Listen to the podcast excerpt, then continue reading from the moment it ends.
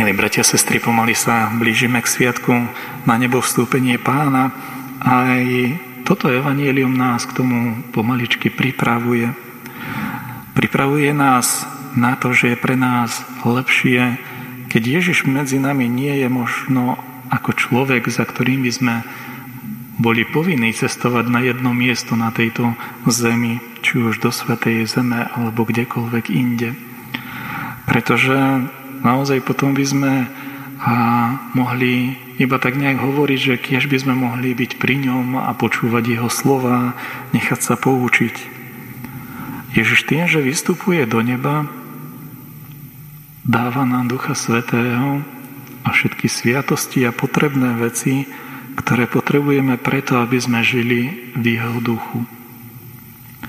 Ako sa to môže odohrať dnes sme počuli také krátke vyjadrenie, že čo je hriech, čo je spravodlivosť a čo je súd.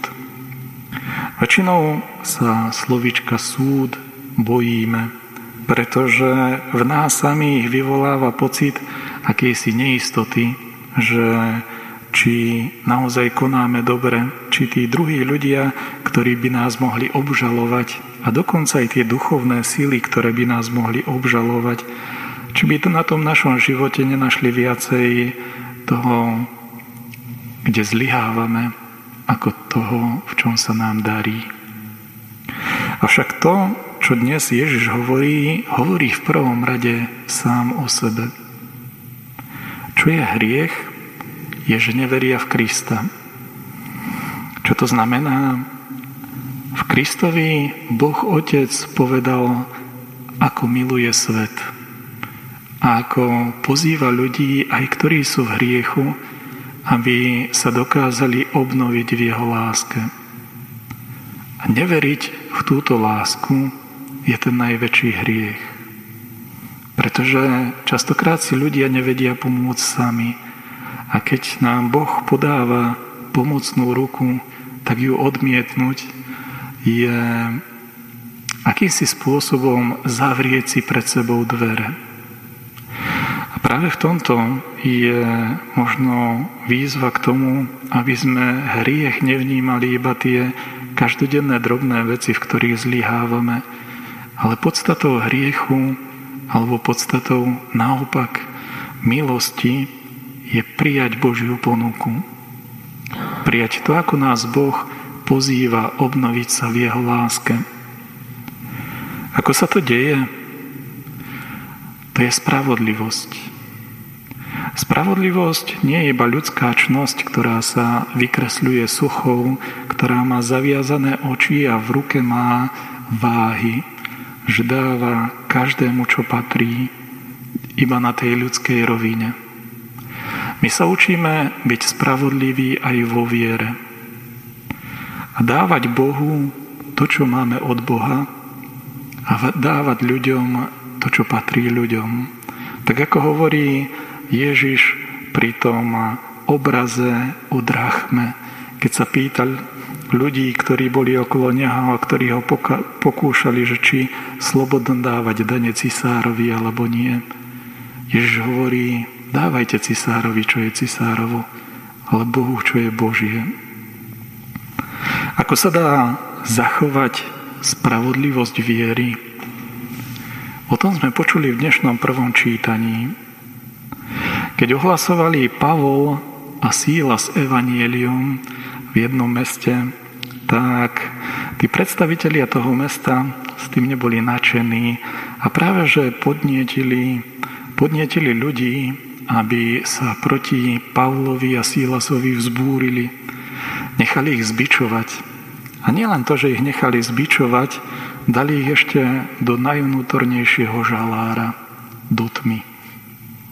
A tento Pavol a Sílas, zbičovaní v žalári, si mohli v duchu povedať, no, snažili sme sa ohlasovať Krista takto sme dopadli.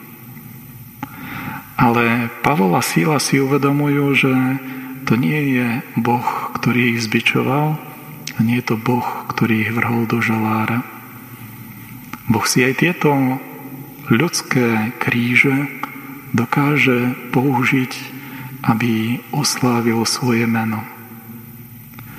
A tak sa Pavol a Sílas uprostred noci modlia. Dávajú Bohu tomu, čo je spravodlivé. Spievajú Bohu žalmy a modlia sa.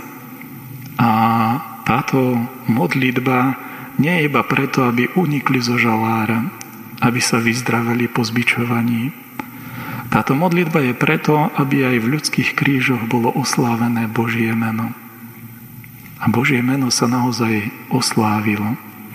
Samotný a správca žalára príjima vieru na základe toho, že Pavol a Sílas dokázali prijať ten svoj náročný ľudský údel a popri tom ešte nestratiť dôveru v Boha neurobiť niečo zákerné, neurobiť niečo, cez čo by druhých vystavili nebezpečenstvu života. Pavol a Sílas sa po zbičovaní a po vrhnutí do žalára neprestávajú modliť. A tak konajú súd. Súd, v ktorom veria, že Božia moc je väčšia ako moc ľudí. Božia moc je väčšia dokonca ako moc hriechu a diabla. Tá viera v zmrtvých vstanie dokáže v ľuďoch priviesť takú hrdinskú čnosť, vernosti a dôvery v Bohu, že nie len, že je to spravodlivé pred Bohom, je to doslova zázrak. Boh nás pozýva, aby sme aj my vedeli sa zakoreniť v tej ponuke Božej lásky, v ktorej sa vieme obnoviť.